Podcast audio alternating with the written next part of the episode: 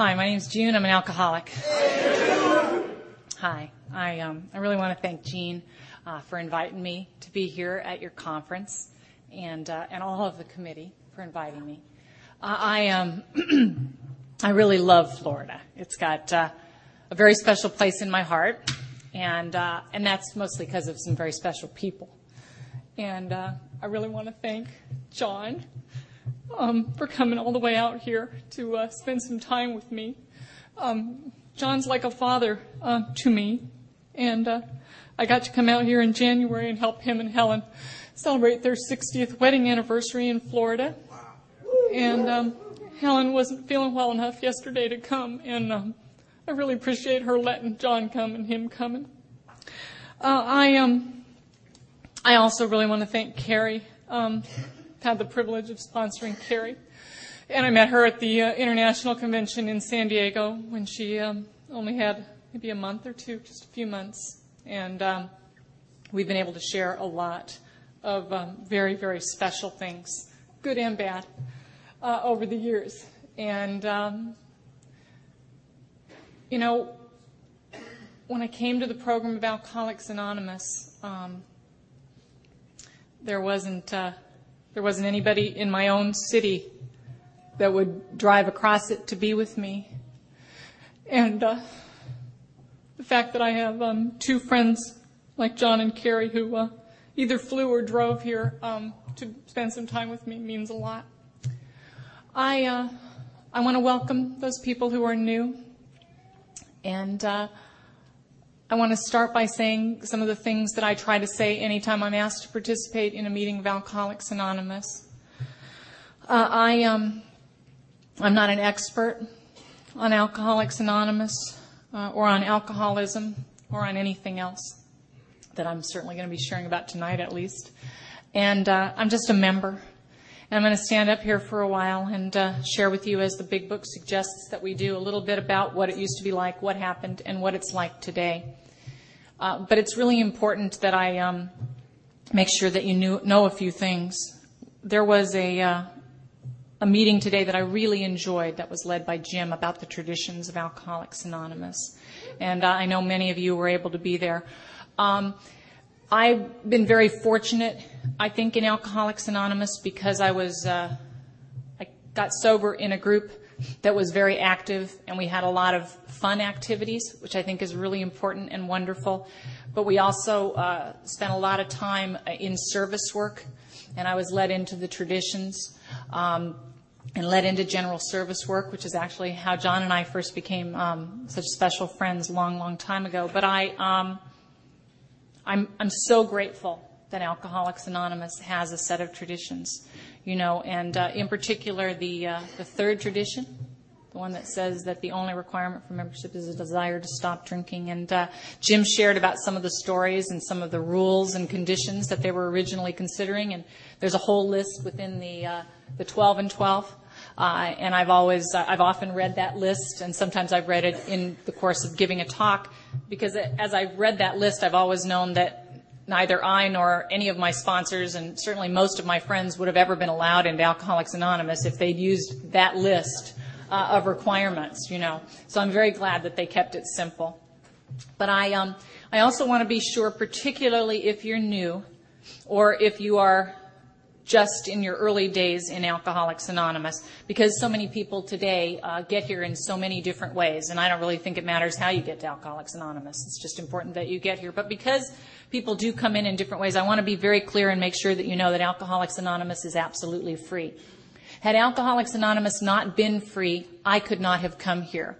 Had Alcoholics Anonymous not remained free, I could not have stayed. I was over 10 years sober in the program of Alcoholics Anonymous before I could put a dollar in the basket. Uh, and, uh, and so this is not about money, you know, and that's really important. I want to make sure that anybody who's new who may have come in through some other kind of a program knows that. Um, I also want you to know that I'm not paid to come up here and talk, nor is anyone paid who participates in a meeting of Alcoholics Anonymous. And that's important for a number of different reasons. You know, one, because after the meeting, when you're sitting in the coffee shop and you're thinking, they had to pay her for that, you know. So there's, you know, there's always that element. But, but more importantly, it's because we're all just members in Alcoholics Anonymous, and that's that's just as high as it goes, you know. Um, I uh, I live a life today that I never would have wanted, and I'm a person today that I wouldn't have even liked when I came to Alcoholics Anonymous. And what fascinates me the most about that is that I'm the kind of person that was never happy. I was never happy. Um, I wasn't happy before I started drinking. I wasn't really happy during my drinking, and I certainly wasn't happy when I came to Alcoholics Anonymous. And most of the time today, most of the time I'm happy. Uh, and uh, and so it, it's just been such a series of paradoxes, the way that my life has unfolded, that it's also taught me that I really I just have no idea. I just have no idea. I haven't known what was going to work right for me or be happy for me. I certainly don't know what might work or make you happy, you know, as we walk along this path. Um, and I've seen adventures and things happen in people's lives just beyond anything that I could have imagined, and I've seen it happen in mine. Uh, I um, I spoke at a meeting. It's been a while now, at 26th and Broadway, back in Santa Monica, uh, near where I live, and um, been 10 years ago now. I'm, I'm thinking, I'm not sure exactly, but a while. And this guy came up to me afterwards to thank me for talking, mainly because his sponsor was standing behind him. And, uh, and he said, you know, I really want to thank you for sharing. Um, and he said, I, I really liked your talk. And he said, I don't believe it was your story, but I liked the way that you told it.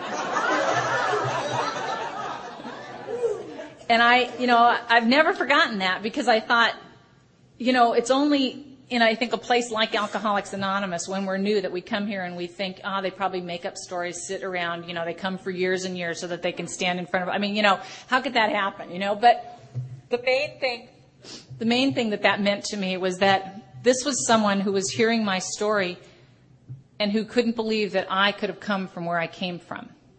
And I thought, what a tribute to Alcoholics Anonymous. Because I want to assure you, and there are actually a few people in this room today who can tell you that I looked like my story when I came to Alcoholics Anonymous. And no one doubted my story when I first walked through the doors of Alcoholics Anonymous, and not for quite a while afterwards. So it's really a tribute to Alcoholics Anonymous that someone could actually wonder if I'd really come from the places that I talked about. Uh, I'm a person who believes that uh, I was born an alcoholic, and uh, I don't want to have a philosophical discussion with any of you about that after the meeting. It's something that I believe. And I believe it because there was something wrong with me before I ever started to drink, and alcohol immediately worked for me. And, uh, you know, it's much like I heard John sharing today. You know, I'm very grateful for alcohol and the chemicals that I mixed with it because I really believe I would have had to been locked up in some kind of an institution. I couldn't make it out there. But anyway, I, um, I think there was something wrong with me before all of that. Uh, my first obsession in life was suicide. And from the age that I can remember, which is about five years old, I began to try and cut my hands and fingers and wrists with razor blades. I began to try and kill myself in all the different ways that I could think of doing. Um, up until the time that I came through the doors of Alcoholics Anonymous, I don't think that there were, was a day that I didn't try and take my life, pray to a God that I was slowly, slowly losing faith in, or put myself in a position where someone else was likely to take my life. And that was really what I wanted. You know, I, I thought about it in inventorying, and there have definitely been some times when my suicide attempts were to get attention or to get my way. Um, but really overall, as I look back up to and including today, and I look back on those years, I really wanted to die. I really wanted out. Life just hurt way too much for me. And I didn't want to go anywhere, and I didn't want to be anything, and I didn't want anything exciting to happen. I just had already given up so long ago that, you know, I either have to assume that you've either experienced this or you haven't, because I don't know how to describe it. It was just the way that I was. Uh, and so for someone like me who always felt like that, um, who never liked anything about myself, not one single thing. I didn't like being tall. I didn't like being skinny. I didn't want to have curly red hair. I didn't like my nose. I didn't like the color of my skin. I didn't like, you know, the family that I was in. I didn't like the town that I lived in. I didn't like where I went to school. I didn't like anything ever. It all just hurt way too much for me. And I would have traded places. It felt to me I would have traded places with anybody. You know, anyone in the world just had to have it better or look better or feel better than me. So for someone like me, you can see why I would be very grateful to have found alcohol and what I found with it. Um, to mix it so that I didn't have to feel pain. Now, given that I've told you that, I, I guess it won't surprise you when I tell you I, I was not a social drinker. I've, I've never had a social drink in my life, nor did I ever want one. I don't, you know, I don't think. I, I, I've never not been drunk. I've never not overdosed. It was really the only way that I, I just thought that was just the only way. Um, and I didn't want to feel good. And I know many of you had a lot of good party years and a lot of good times, you know, so that's certainly not true of everyone in Alcoholics Anonymous. But for me, I wasn't interested in feeling good. I just wanted to not feel anything at all. And I'm very grateful that I got a little bit of that relief during the years that I was out there drinking. Um, as a little kid, um, they, uh, you know, they would ask me, probably as they do every other kid, you know, um, what do you want to be when you grow up? And I told them I wanted to be a boy. Um, it wasn't as easy to do back then as it is today. So uh, my family was very concerned that this was my answer. And you know, in being sober and looking back on it, I know today that some of the reason for that was that before I came to the program of Alcoholics Anonymous, I don't ever remember seeing a man cry under any circumstances. I've seen men shot, I've seen them stabbed, I've seen them arrested, I've seen their wives leave them, I've seen their kids overdose, I've seen a lot of things happen. I never saw a man cry under any of those circumstances. Now, I've seen the women in my life go through every one of those events that I've just mentioned.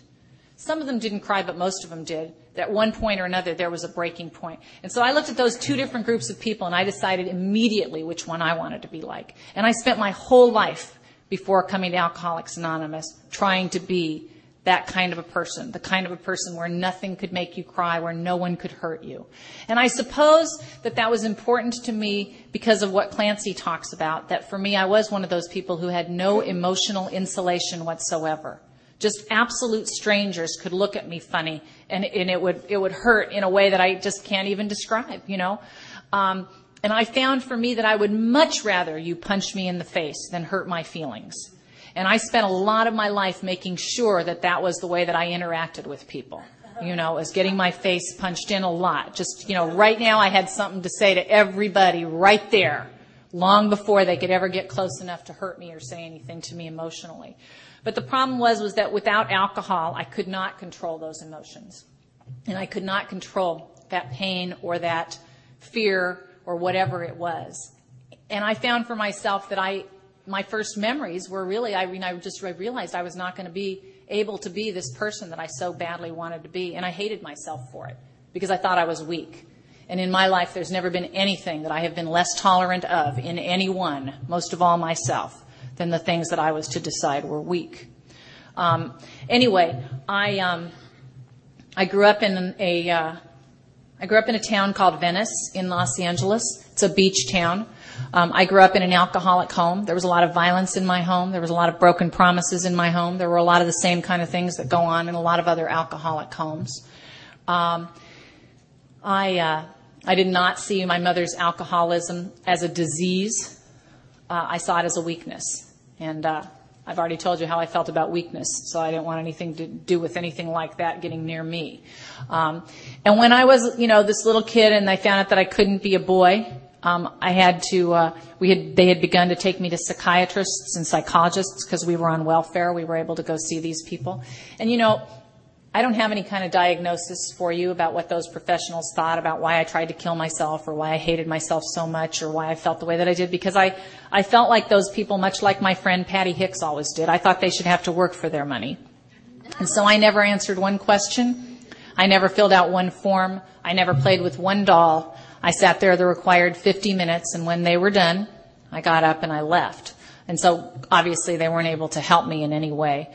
Uh, I, um, I found for me that if I wasn't going to be able to be a boy, that the only option, the only thing that seemed like an option to me was to be a tough broad. And I spent all my time before coming into Alcoholics Anonymous and a good part of it afterwards trying to be what I thought a tough broad was. And, you know, there were certain requirements I've learned, you know, in sobriety, having met a lot of other tough broads, that certain requirements can be geographical, you know, about that. Um, and there are definitely variations, you know, on the tough broad thing. There are, first of all, there are makeup wearing tough broads and non-makeup wearing tough broads. I was a non-makeup wearing tough broad because there wasn't any way I was ever going to look in a mirror long enough to put makeup on me. Um, so that that was not uh, part of me. I, having grown up in a beach town, um, I've learned, you know, geographically from other tough broads in other parts of the country that it, some of this had to do with the beach community. It was very important uh, that you have tough feet. Tough broads in beach communities have tough feet. So one of my favorite things to do would be to stand with my gang, smoking a cigarette, and when touristy looking people looked at me, I would throw my cigarette down on the sidewalk and put it out with my bare feet. And I would see the touristy people whisper back and forth to one another, and I knew what they were saying. They were saying, wow.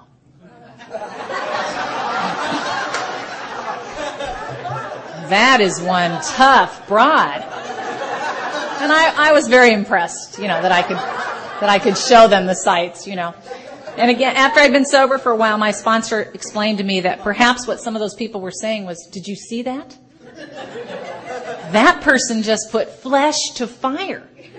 Why would anybody do anything so stupid?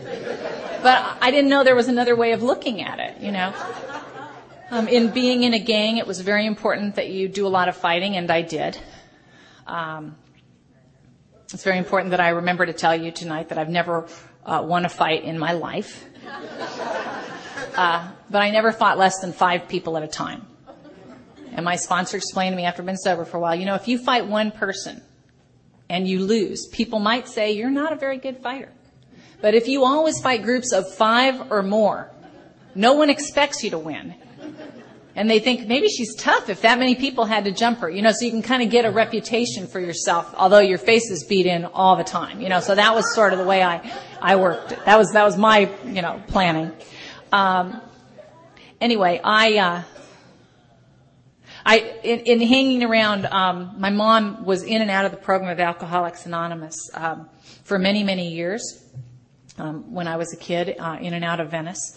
Um, and so I, I, went to meetings of Alcoholics Anonymous or parts of them, um, but it didn't seem that it would work very long. You know, my mom kept drinking and going back and forth, and uh, you know, and whatever. Um, but my mom brought me to a, uh, a meeting of Alcoholics Anonymous uh, and uh, she didn't bring me because I asked for help, and she didn't bring me because I admitted having a problem, and she didn't bring me um, for any reason really, except that she was afraid if she left me alone, I might get her evicted from another apartment. And um, in that meeting um, that night, the miracle of Alcoholics Anonymous began for me, and it began for me because there was a guy in that meeting that I admired more than anybody else in the whole world.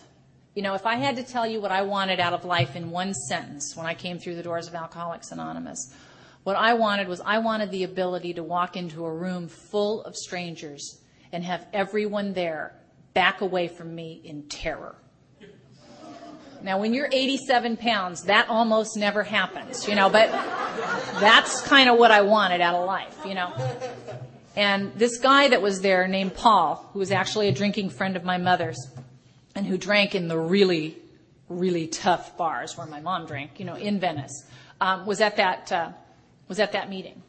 And, uh, you know, Paul had been in prison and he had a, his knife with him at the meeting and he had, you know, ridden his motorcycle there. And, uh, you know, I'd seen him drinking in the bars and he, he had, he had achieved everything that I wanted out of life. He had the ability to clear rooms and tables when he had been drinking. And so it made a huge impression on me that someone like that would be in AA. Um, and I didn't raise my hand because I wasn't an alcoholic, and even if I had been, I wouldn't have joined an organization that was allowing my mother to belong to it. So I, you know, I went to these, uh, I went to these meetings though for a couple of weeks, not raising my hand. And uh, I spent some time talking to Paul. He was the only person that I was willing to talk with um, in those couple of weeks because I didn't like anybody else. I, I, didn't, you know, I didn't like anybody. I didn't like me, and I didn't like anybody else. But I, I was willing to talk to Paul because he was so cool, and uh, I explained to him, you know, when he would listen, I wasn't an alcoholic, that I couldn't possibly be an alcoholic, that I was far too young to be an alcoholic, that I wasn't anything like my mother who was an alcoholic, and he knew what an alcoholic my mother was because they drank in the same bars, you know, and that I was just not alcoholic. And he said to me, you know, June, I'm pretty new in this AA thing. And they've told me I can't diagnose anybody's disease but my own. He said, but in your case, I'm going to make an exception. He said, I've seen the way that you drink and I've seen the way that you take chemicals. And I happen to believe if you don't come into a program like this and take what these people have to offer you within a period of six months or less, you're going to be out on the streets, you're going to be shooting stuff and you're going to be selling your ass. And I knew he wasn't trying like to scare me, you know, like a high school teacher who'd maybe make something up that they read in a book or something. He was just talking about facts. He was talking about things that had happened and were beginning to happen in my life. And I thought a little bit about what he said, but I did not want to join Alcoholics Anonymous. I didn't think it could be that bad yet. And yet in that two week period of time, absolutely every alternative but Alcoholics Anonymous was removed from my life. By the time I got to the program of Alcoholics Anonymous, the only person that I hated more than my mother was myself. And I hated myself so much that I can't even describe it to you. I really don't believe that I could have gone on breathing in and out anymore, you know, out there on the streets hating myself any more than I did by the time I came in here. But I hated my mother, you know, for everything that had ever gone wrong in my life. And take it from me, the short version, a lot had gone wrong. And, uh, and I was very angry and I was filled with hatred and hostility and I was violent and I used to attack my mother. Um, and other than fighting back, you know, she didn't really do that much about it except for now she was sober. And she didn't think she had to be attacked anymore. And she asked me to leave her apartment and I did. The rest of my family had not spoken to me in a couple of years and I was not able to call or go by and I didn't bother. I had been in a lot of foster homes. I had been thrown out of all of them or taken out of them. I wasn't allowed to go back to any of those. I tried to get into some drug rehab and alcohol recovery homes that were in the LA area at that time. There were not that many, but there were some. None of them would take me, some because of my age and some just because of my attitude. I tried to get into a program back then that most of you may not remember, but it was a program called Synanon. And they were absolutely desperate for membership at the time, and they wouldn't take me either. So it was starting to look pretty bad. And then I thought, well, you know what? Who cares? Who cares about these programs and, you know, these families and, you know, all of that? Because none of that really matters. If you're a tough broad, the only thing that counts, the only thing that's important, the only thing that matters is your gang. And then one day as I walked down an alley, all five members of my own gang beat me up.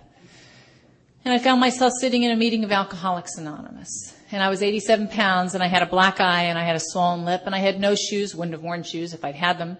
I had no place to live. I had no family. I had no money. And I raised my hand in a meeting of Alcoholics Anonymous. And, you know, you could see where it was kind of simple. It wasn't like, would you like to go to Hawaii or join AA? You know, it was a much clearer, you know, kind of a thing.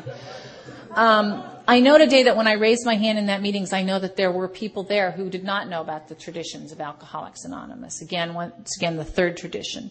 And the reason I know that they did not know that uh, about that tradition is because they, uh, some of these people in that meeting who had known my mother from being in and out of the program and who knew who I was, knew how old I was. And they came over to me after the meeting and they told me I was too young to be an alcoholic. And they told me they didn't want a kid sitting in their meeting while they talked about serious things. And they told me if I came back, they'd get together and ask me to leave. And I didn't know that Alcoholics Anonymous had a set of traditions at that time. I just figured AA didn't want me either. And that was okay with me because I didn't want me either. And I had it for a long, long time. And I fell back on my number one answer, the answer I'd been using since I was five years old. Went over to a friend of my mother's house. I went into her bathroom, which is the first place I went at anyone's house I ever went into. And I found enough of the kind of pills to kill myself, and I took enough of them to do it one more time.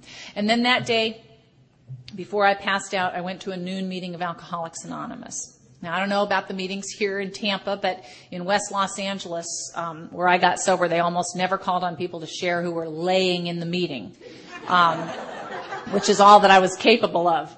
But they did call on me, and they recognized that I needed to be in a hospital, and that was where I came to. Uh, Paul took me to that hospital, and I I came to with the doctor explaining to me that the pills I had taken were to slow down my heart, and uh, they gave me medication to make me throw up or whatever they did. And he told me that had I been there five or ten minutes later, I would have been in a coma that they probably couldn't have brought me out of. And I, I really can't tell you why that overdose was any different than all the other overdoses that I'd inflicted upon myself. It just was. Because since that time, one day at a time, I haven't taken anything that affects me from the neck up. That's how I personally define sobriety. I've done that one day at a time. Uh, the 13th of July of last year, I celebrated 30 continuous years of sobriety in the program of Alcoholics Anonymous. Um,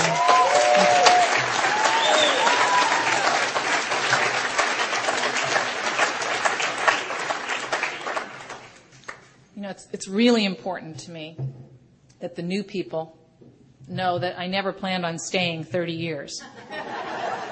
you know, again, sort of like what John was saying this this morning, this afternoon, you know, when the doctor was warning him he might not live to 30 if he didn't stop it. You know, I, if they'd have asked me in the early days of Alcoholics Anonymous if I wanted to, live for 30 more years, I would have checked the no box.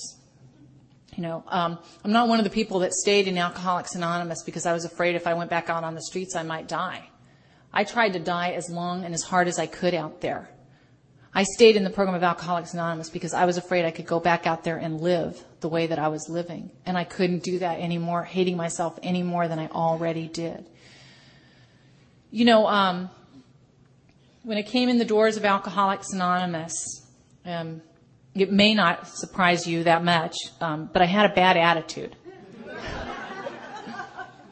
I um, I didn't like me. I didn't like my mother, and I figured uh, any other women around here were, you know, alcoholics and probably like one of the two of us or whatever. But I didn't like them, and so I didn't like sitting next to women. I didn't like shaking hands with women. I most certainly did not hug women. And I didn't like listening to women speakers, which is something that always makes me feel better because I know there's never as many people listening to me as it looks like. Um, most of the men that I had known in my life were alcoholic and they were extremely violent. And, uh, figured they were men here and they were obviously alcoholic or they wouldn't be here and I didn't want anything to do with them either. And so I had a problem because in July of 1972 when I came to Alcoholics Anonymous, all we had were men and women, and I didn't like any of them. but I went to 21 meetings a week anyway, every week for at least the first two to th- two and a half to three years uh, of my sobriety, and um, and I had a commitment at most of those meetings. Um, but I also had my attitude. I didn't wear shoes most of the first two years um, that I was sober. I um, I smoked three packs of cigarettes a day when I got to the program. I lit all of them myself. Occasionally someone would hold a match and I let them hold it as long as they liked, but they never lit my cigarette with it. Most of the time I didn't take rides from people in AA. I either walked or I hitchhiked. Somehow that was different, I guess, than getting a ride from someone that I knew, you know. or if I had enough money, I'd take a bus. Um, I wore motorcycle chains on my wrists and my ankles I had a jacket that on the back said, do unto others and then split. It was my own spiritual philosophy. After I had been sober a short period of time, I took up smoking cigars and then, you know, later a pipe. I Had a very limited vocabulary when I came to AA. It consisted almost solely of profanity. There were a few exceptions, the and mother. And I found a lot of people in Alcoholics Anonymous were very offended by the type of words that I used, and so I tried to use it more when they got near me. And, and what I want to let you know is if you choose to act that way and dress that way and smoke that way, you too can sit in a meeting pretty close to this size, really, and have an entire row all to yourself. Um, I mean, just to give you an idea, my home group today um, is the Thursday night Brentwood workshop. And uh, when I was 19 years, I think I was 19 years sober, the steering committee asked me to be secretary of my home group. And uh, after one of the first meetings, you know, that I had uh, had chaired, one of my first sponsors uh, drove out from the valley, and he came up to me after the podium when I was signing the court cards, and he said, "I heard a rumor in the valley that they made you secretary of this meeting and I had to come and see if it was true because really in, in my early years of sobriety, no one thought that I was going to be secretary of anything, you know. Um, they didn't even think I was going to keep coming back, really, but I did. Um, and I'm very grateful to the old timers uh, who tolerated me and the way that I was uh, when I came to Alcoholics Anonymous. You know, I can remember one of my commitments was at the Tuesday night Westwood 2 plus 2 meeting. I was the greeter. I would stand there barefoot with my cigars and motorcycle jacket and chains, welcoming the newcomers as they came to AA. I'd shake hands with them, and uh, as they'd walk by, I'd hear their sponsors whisper, you know, if you keep drinking, you can end up like that, you know. when I got to the program of Alcoholics Anonymous, people were guessing my age at 37 and I was 13 at the time. And I'll tell you, I just celebrated my birthday just a couple weeks ago. I'm 44. And I feel at least a thousand years younger than I did when I walked through the doors of Alcoholics Anonymous. I was so old when I came to AA, and I was old for so long here. I don't know when it's going to catch back up with me that I'll feel that way again. I don't know. But I didn't think that feeling would ever go away. I, um, I got very active, and my home group at the time was the Monday Night Venice group, and it was, you know, a great meeting. And as I said, we did a lot of uh, service work, and we learned about loners and, you know, general service and the traditions, and we traveled around, and we took groups, and we went all over, and, uh, you know, we went to meetings all over, and I was just so lucky, you know. But, you know, I, I really didn't think, it wasn't exactly that I didn't think AA would work for me. I just, I just wasn't sure it would work the way it worked for these other people that I heard sharing.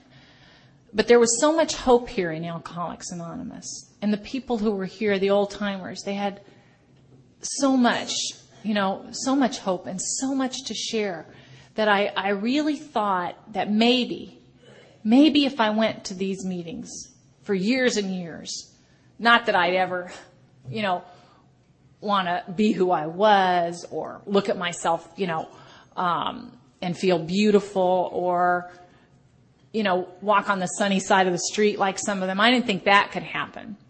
But there was enough hope here that I did believe that someday if I went walking down a street and I happened to glance in one of those storefront windows and see myself looking back, maybe I wouldn't feel like throwing up at what I saw looking back. And that was enough hope to keep me coming to meetings of Alcoholics Anonymous. Um, and you know, the, the feelings of self-hatred that I had for myself, they did not go away when I took my 30 day chip or, you know, really for quite a long time. I, I wish I had a more hopeful message, you know.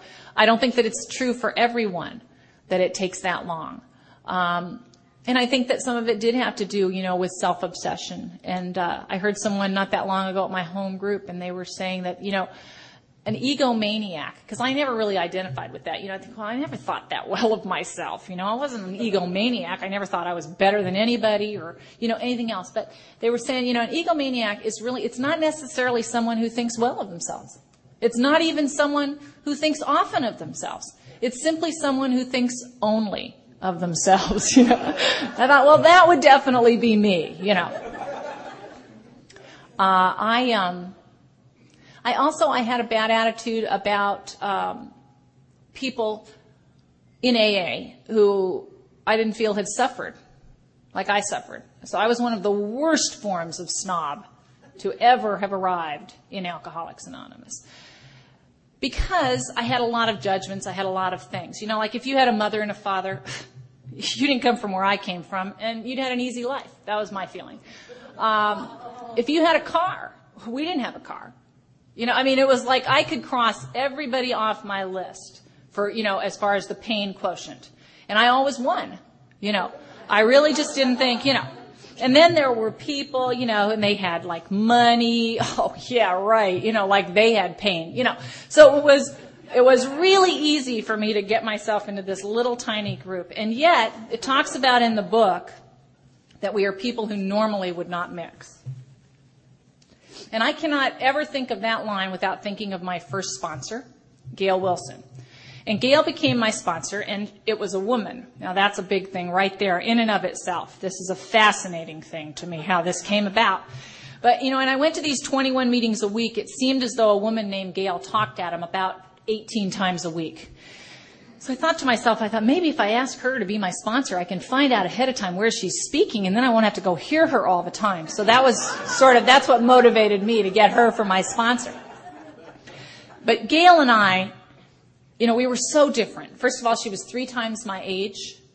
Um, she was a very successful businesswoman. She'd come from a loving family in the South. I mean, really.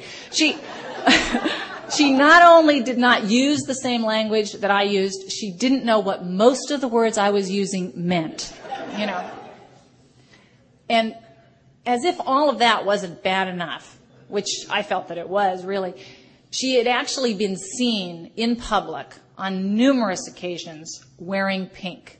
Okay, something that I did not even sit in a row if someone was wearing pink for at least 10 years. You know, we did not get anywhere near the pink thing. So, and you know, I would see Gail and her home group at the time was the Thursday night Brentwood group, which I hated. I had to go because it was her home group, but I hated that meeting. Uh, the one that I became secretary of 19 years later. But anyway, uh, and I would see Gail at the meeting and she would say, now, June, don't sit next to me at the meeting tonight. She said, I can't take the cigar smoke. And then I'd turn to walk away and she'd say, not only that, please don't tell anyone that I am your sponsor. And, you know, that was fine with me because, you know, I didn't want anybody to know I was hanging out with someone as lame as she was. You know, we'd sort of meet secretly, you know, after meetings and, and talk about AA. Um, anyway, I got, uh, I can remember, you know, the first time I talked at my home group, the Monday Night Venice group, uh, I gave, a, I was asked to give a 20 minute talk. I think I was about nine months or a year sober. And when I finished talking, the secretary came over to me after the meeting and he said, if I'd wanted to hear your mother's story, I would have asked her to talk, you know. And I was still so wrapped up in what my mom had did. And then she did this to me and then she did this and then they did this and, you know, that whole thing. And so it's really been a very slow process for me, um, of going ahead and seeing, you know, how these steps apply to my life, you know. And, and it's just been fascinating. You know, I, um, I came here, I have a seventh grade education. Um, I was not able to read any longer. I had known how to read, but I could not read. I, I shouldn't say it exactly that way. I could read words, but I could not hold all the words in one sentence and have them make sense at the end of reading the sentence. I, very, I had a very difficult time reading the literature in AA or reading anything. You know, my brain just would not work that well. And I didn't know if it was ever going to get any better, you know, and uh, I just didn't know. But I just kept coming to meetings anyway, and I just kept keeping my commitments and uh, and staying active, you know. And uh, you know, we were talking a little bit about, um, you know, I had the uh, the privilege of getting to go to the international um, convention in Denver, and I was about three years sober, and uh, I stayed on an old timer's floor in her hotel room, and uh, I got to stay with Marion Chapman, and I I went out there and. Uh, you know, I, when I was there, I ended up running into a group of uh, 43 people who were there from New Zealand. And I spent that whole weekend with all these people from New Zealand. And you know, when I got sober, um, in, well, I, I had run away once um, from Venice in my life, and I'd made it to Culver City, which is six miles east, you know, of Venice. That was about as far as I had gone in my life. Um, anyway, and you know, and here I was, I'm in Denver and I'm hanging out with these people from New Zealand. And I was thinking about this just the other day because that was in July. And um, that year in December, I got two Christmas cards from New Zealand. I still wasn't getting Christmas cards from my own family, you know, um, because there had been a lot of damage there and it took a really long time to heal it. But I got these Christmas cards, you know, from these people in New Zealand. And, um, it was just just an amazing thing, you know, that people who would normally not mix, you know. I um when I was a couple years sober, I decided to go to school. Um, at night, I, I was working. All, I had a lot of jobs, and I had the kind of jobs that you can get with a seventh grade education, and that's what my sponsors told me I was going to continue to have unless I was willing to do some footwork, and I wasn't for a long time. But I went ahead and I took this class uh, I went to school actually just so I could get that driving class because I wanted to eventually get a license. That's what motivated me. And uh, while I was there, I signed up for what they called a dummy English class, and that's what they called it. You know, oh, you want dummy English? It's like, yeah, that's me, dummy English. You know, so I thought maybe I could learn to read again, and I signed up for that class, and um, and I finished those first two classes. And those two classes that I finished, those were the first things that I had ever shown up for and finished in my life. And I had learned that in Alcoholics Anonymous. I had learned how to show up and stay and finish something. Um, and I, um, I finished those classes and I decided to take a couple other classes and uh, I kept taking some other classes. And a few years later, they called me into the school and they told me that I'd completed all the requirements for what they called an AA degree. Um, and I thought that was a nice name for a degree. You know, I never wanted a college degree. Uh, I wasn't, that wasn't on my list, you know, but, uh, but I was really amazed, you know, that I had finished all those requirements. And I, I did graduate from, uh, the city college and, uh, I went ahead and I did some other footwork and I was accepted to some colleges and I chose one and I went ahead and I continued uh, at college and I continued to work full time um, and uh, or multiple jobs, you know, in order to do that and continue to show up and stayed active in general service and in my home group. And I, I ended up graduating a few years later from college, and uh, and I'd come up with this dream along the way, and so I went ahead and I did the footwork for this dream that I had, and uh, I got a telegram. Oh my goodness, let's see. I think it's been almost 20 years ago now, um, telling me that I'd been uh, chosen as one of 300 out of 3,000 applicants to go to law school. And I'll tell you, I had always planned on spending a lot of time in court. Um, but never on that side of the table, you know. And uh, and I was able to go on and uh, and go to law school and to show up. And I was very scared, and it was very, very hard, and it was hard intellectually, but that wasn't the hardest part. You know, it was still I, I still had a lot of spiritual lessons, and uh, and I'm very, very grateful. I think I learned um, a lot of really good spiritual lessons there, um, because it was there that I really began to see that I was one of God's kids. I wasn't any better than anybody else or any less than anybody else. And even though some of these kids and people, you know, had come from a lot of different backgrounds, far different than mine, um, it didn't necessarily mean that they were better or that I was better or, you know, anything else, you know, and I just kind of got into just being one of God's kids for the most part. And it's been a lesson that I constantly need to remind myself of when I'm out there in the world still, just to make me try and be, you know, comfortable and uh, in, in where I am, you know, and I don't need to be special or different or unique in that way. Uh, anyway, I um, I kept showing up and uh, and doing the best I could. Um, I was scheduled to graduate in May of 1983, and uh, in Jan well, actually in February of 1983, it became very clear that my sponsor Gail Wilson um, was dying of cancer at 48 years old, and um, I spent a lot of time with Gail in that last couple of months before I graduated, and know, she was she was very sick and she was in a lot of pain, and so you know she was in the hospital almost continually from February to April, and um, I would I would be in the hospital, and these nurses were you know constantly coming in and out, and uh, Gail never did not stop whoever these people were. They'd walk in and she'd go, "Excuse me, excuse me, Nurse Smith, Nurse Smith, I want you to meet Junie." She said, "Junie is like a daughter to me." and she's going to be a lawyer. And I think, you know, this is the same woman who used to say, don't sit next to me at the meeting and don't tell anyone that I am your sponsor, you know. And, uh, and Gail and I talked about that. We talked about, you know, how that could be, that she would be doing this now and why it was so different, you know, back then. And, you know, she said, you know, Gail, I mean, she said, she said, I never believed in June. Said, I never believed it. She said, When you asked me to be your sponsor, I said yes because I had been taught to. She said, But I knew you weren't going to make it. She said, I knew with your background and your attitude, you were going absolutely nowhere.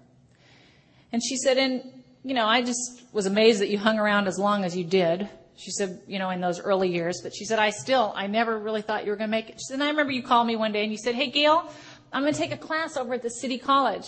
She said, I knew you'd never finish. You hadn't finished anything. You hadn't held a job for, you know, more than a week in a row. I mean, you couldn't do anything other than your AA commitments. And she said, but I didn't say anything. And she said, and then I remember you took a few more classes and then you called me up and you said, hey, Gail, I think I want to be a lawyer. She said, I had to force myself not to laugh out loud. She said, I knew you couldn't do that. She said, that was eight years of school, you know. She said, it just couldn't happen. She said, but I didn't say anything. And we talked about why she hadn't said anything. And even though Gail never believed in June, or that June could accomplish anything, Gail always believed in Alcoholics Anonymous. Because she had seen incredible things happen here to people that you would never think they could happen to. And that's why she didn't say anything, you know. And Gail did, she passed away in April of that year. I graduated from law school in May of that year. Um, when you graduate, from law school, just in case some of you don't know this, because I really didn't know any of this. Um, in order to practice law, you have to um, take an exam called the bar exam. And uh, so I, I studied really hard, and I worked really, really hard, and I stayed active, and I tried to stay spiritually fit and, you know, do my stuff and go to my meetings, and I did all my studying. And I took this test in July of 1983, and I got a telegram in November of 1983, and it told me I did not pass the bar exam and I could not practice law. And I absolutely could not believe it. I was 10 years sober in Alcoholics Anonymous. I had, it was the end of November, it was like the day before Thanksgiving. I had enough money in my bank account to pay my rent on December 1st, and that was it. I couldn't buy peanut butter. I couldn't buy potatoes. I couldn't put a dollar in the basket. I was supposed to speak at a meeting that night, and I wasn't sure I had enough gas. I couldn't get a job because of that. I owed student loans that were going to begin to start coming due. And I, I can't even tell you how much I didn't want to go speak at that meeting that night. I just can't even tell you. And uh, I called one of my best friends in Alcoholics Anonymous. I called Mike and I told him, I said, I got to talk at this meeting. And he said, I'll be there.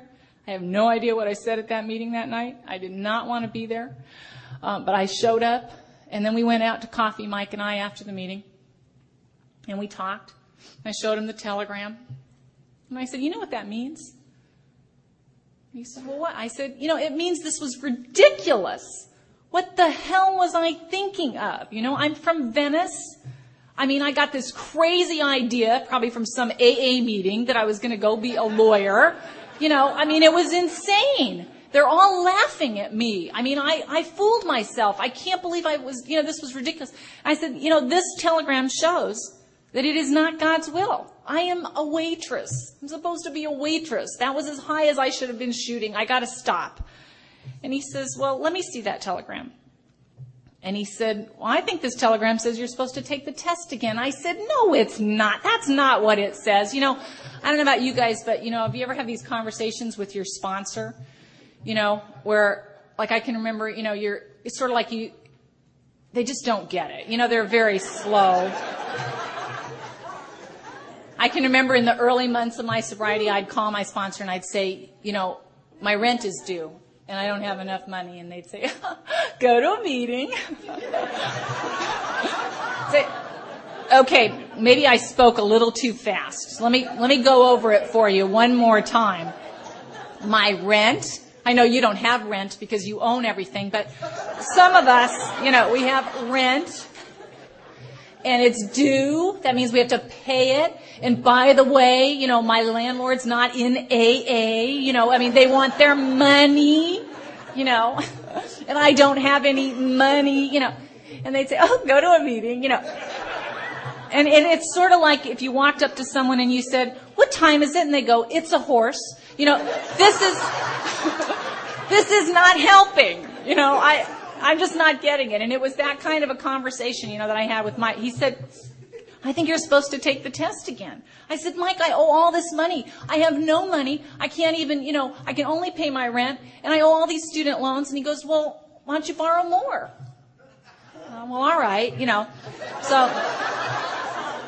I went ahead and I signed up to take the test again. I borrowed some more money and to take it. And, you know, right around then I got a, just thought of this, I got a 12 step call from central office. I went and picked this woman up. We went to a meeting. She was kind of drunky poo when we went to the meeting. You know how that can happen. But after the meeting, by the time the meeting was over, she was kind of sobered up. And we went back to my place, my apartment, where I'd paid the last month of rent that I had, you know. And we were sitting there, and uh, and she was crying, and she said, I don't have a job. And I said, I don't either. she said, she said, I, I don't know if I can pay my rent. I don't either. She's like, how long have you been sober? It's like 10 years, but really it's a good program. And, you know, most people are doing a lot better by now, you know, just, God.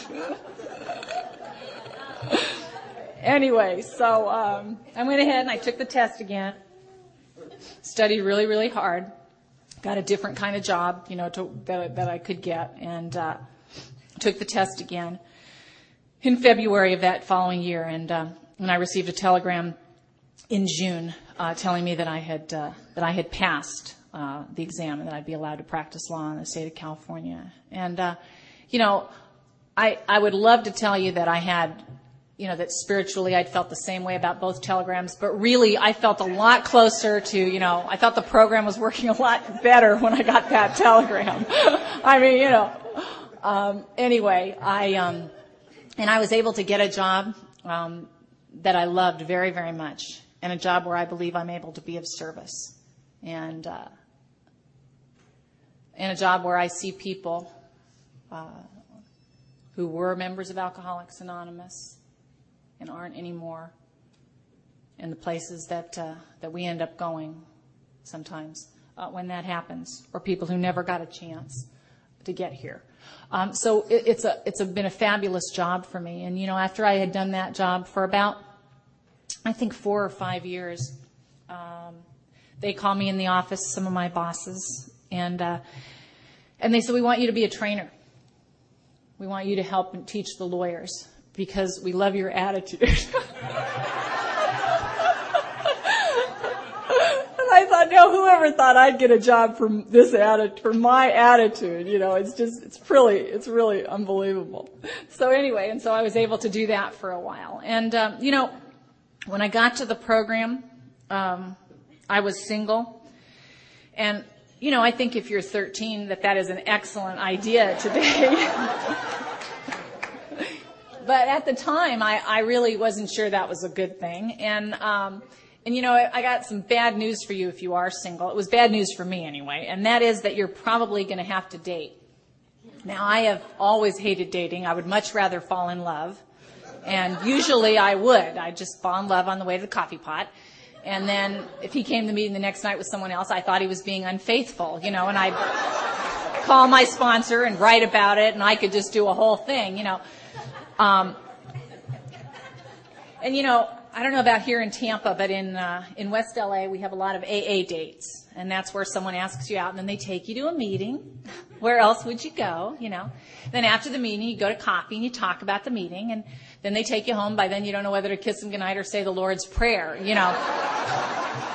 and uh, I can remember I was on one of these dates one night. We were at the coffee stage of our date, and he said, "I really like you." And I said, "Thank you." He said, "I really, I really like you a lot. I think you're really nice." I said, well, "Thank you." He said, "But I like your girlfriend at the next table better. Do you mind if I go sit with her?" And he did.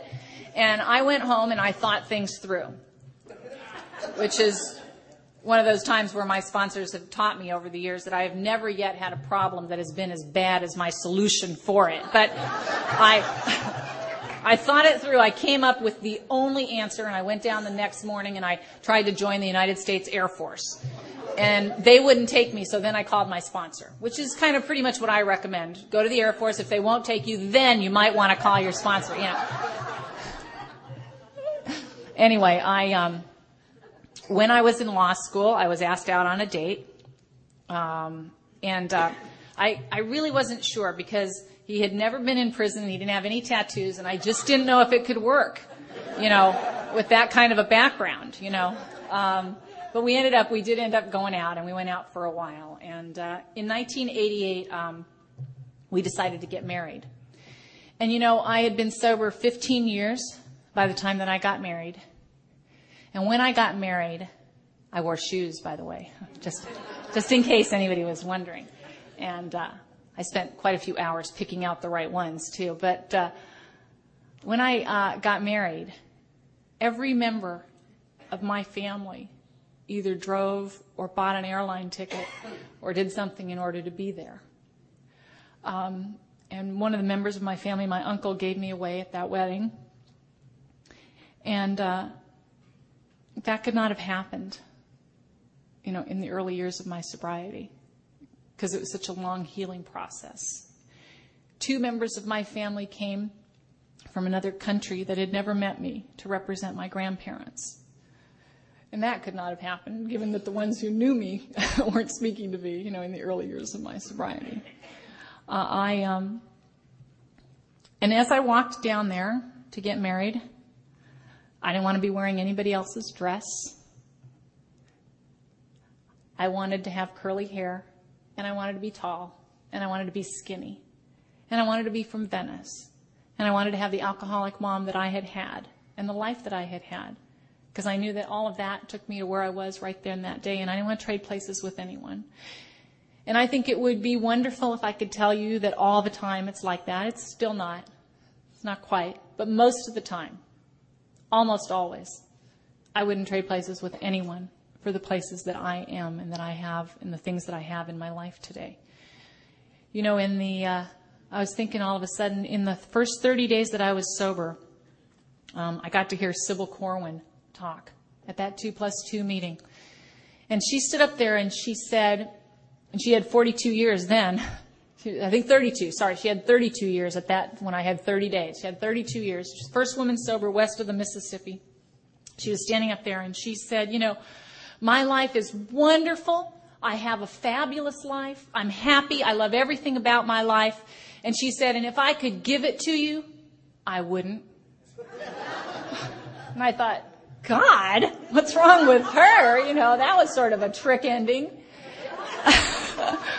I thought, I mean, if she could, you know, I mean, I just don't, you know, I can understand she can't, but if she could, I mean, does she know how much trouble I'm having? You know, I've, you know, I barely made it back to her talk because I was thinking of me, but anyway. And she said, you know, I wouldn't because I wouldn't rob you of the journey. You know, and it really is. It's so amazing, you know, this journey that we have. And that doesn't mean that there aren't bumps and hills and volcanoes, you know, all kinds of things, you know, along our journeys. Um, I um, when we uh, when, when we after we had been married um, for a while, um, we we thought we'd like to have a, um, a baby.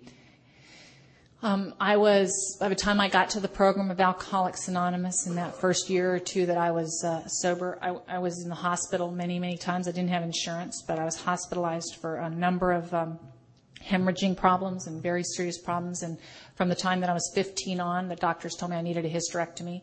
Um, but I didn't have insurance, and no one would do one anyway because I was too young. But they said I had just done so much damage to my body that they just there wasn't just any way they were going to be able to uh, fix anything. And so I um, I didn't think that I would ever be able to have a, a child, but um, I did get pregnant, and um, I had a little girl um, after I'd had a couple of miscarriages, but I did. I had a little girl, and um, in 1991, and about six months later, when I had gone to the doctor um, because I, I had a very bad case of the flu, uh, she explained to me that I was pregnant again, and uh, they call those Irish twins. They told me, and uh, and I had another uh, little daughter named Jessica, and uh, I I had, I had another miscarriage um, after that, but um, later I had another little daughter named Casey, and uh, and I have these three little girls, you know. And I really, when I first found out I was having a girl, I was terrified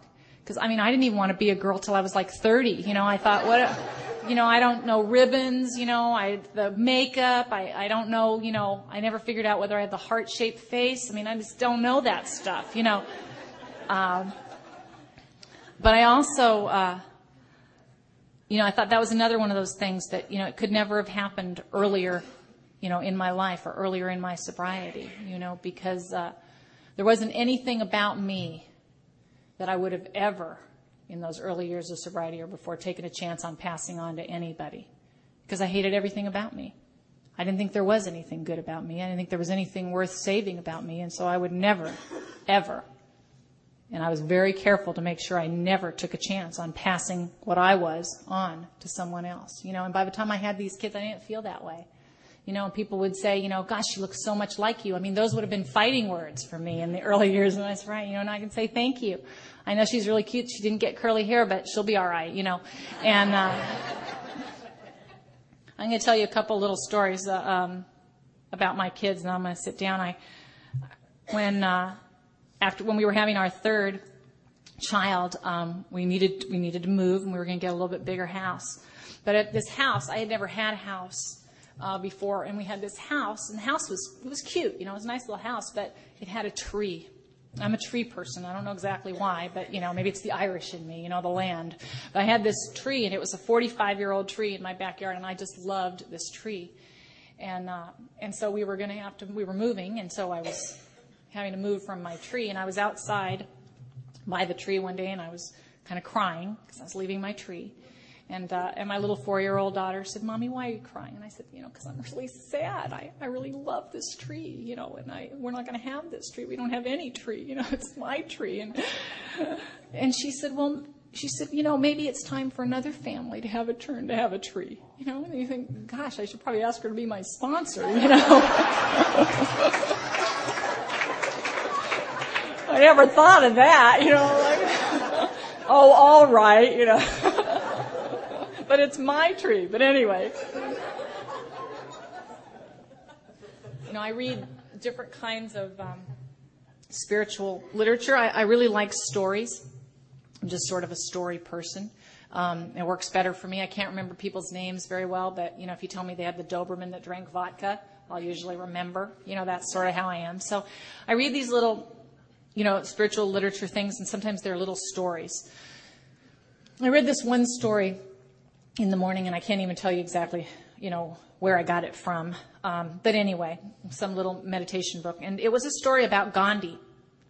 And Gandhi was um, with a group, and he had just given some kind of talk, I think. Um, and he was traveling by train to someplace else. And as he was traveling, he was, they were running late. And so they had to run to catch this train. I mean, the train was literally moving. And they had to jump on the train. And as he jumped on the train, one of his shoes came off and fell. And so as soon as he got up on the train, he took off his other shoe and he threw it out there. And one of his followers said, Why did you do that? And he said, Because if a person came along and they found one shoe, it would be of no value to them. But at least this way, if they came along, they would find a pair and maybe someone could put them to use. Well, I, you know, I thought of this and I thought, you know, what an incredible spiritual idea, you know, but I, I can't even tell you, when I lose an earring, I mean, I know where it, it's got to be here somewhere. We're tearing everything out of the drawers. I, or, or when I drop something, I mean, I can't even think of dropping the other earring because I might find the first earring. I mean, Have so I just I thought about this. I mean, I this comes up for me. I think about that and I think, gosh, throwing that other sandal. You know, I mean, I'm thinking maybe I could buy one more at the store. I mean, you know, it's just not and uh, and I never really I don't think I ever shared that story with anybody ever, but it really just it was something I just have thought about so many times. And a, about three years ago, I came out of school with my middle daughter, and we were running to my truck, and she was climbing up the you know the little runner board to get in the truck, and um, and she says, "Mom, I lost my shoe," and I said, "What? What do you mean, Jess?" And I came around and I looked, and sure enough, you know, we're right by a gutter. And her shoe had come off, you know, it just fallen off, and it had fallen in the gutter. I mean, you couldn't see it. It was like way down there. You know, you couldn't even see it. And I go, oh. And she said, should I throw the other one down there? I thought, oh my God, I'm raising Gandhi. You know, how did this stuff happen? You know, I, I don't know where she came up with that, you know, but anyway, I um, I live a life that I never would have wanted, you know, and I am a person that I wouldn't have even liked. And I have so much fun. I actually sometimes experience a fear of dying, which is so weird for someone like me who had spent so many years wanting to die and to get out. There's so many things that I want to see and that I want to do and people I want to meet and spend time with, you know. And I just, I don't know how that happened. I came to Alcoholics Anonymous. I didn't have any dreams. I didn't want to do anything. I didn't want to go anywhere. I didn't want to be anyone, you know. And I went to lots and lots of these meetings. And they helped me find some dreams. And then people like you helped make them come true. You know, there's a speaker that for me has always been very, very special, and I strongly recommend that you get a tape if you haven't uh, already ever heard him. And uh, in Los Angeles, you know, he was from there, and his name's Norm Alpe. And every time I ever heard Norm Alpe share in a meeting of Alcoholics Anonymous, I wanted to join AA. And then I'd remember that I already was a member or I wouldn't have been there, you know. But he had so much enthusiasm and he was just very, very special to me, you know, the way that he talked about AA. And one of the things that Norm always said was he would say, you know, but for the grace of God, rooms like this and people like you, I could have missed it all. Thanks for not letting me.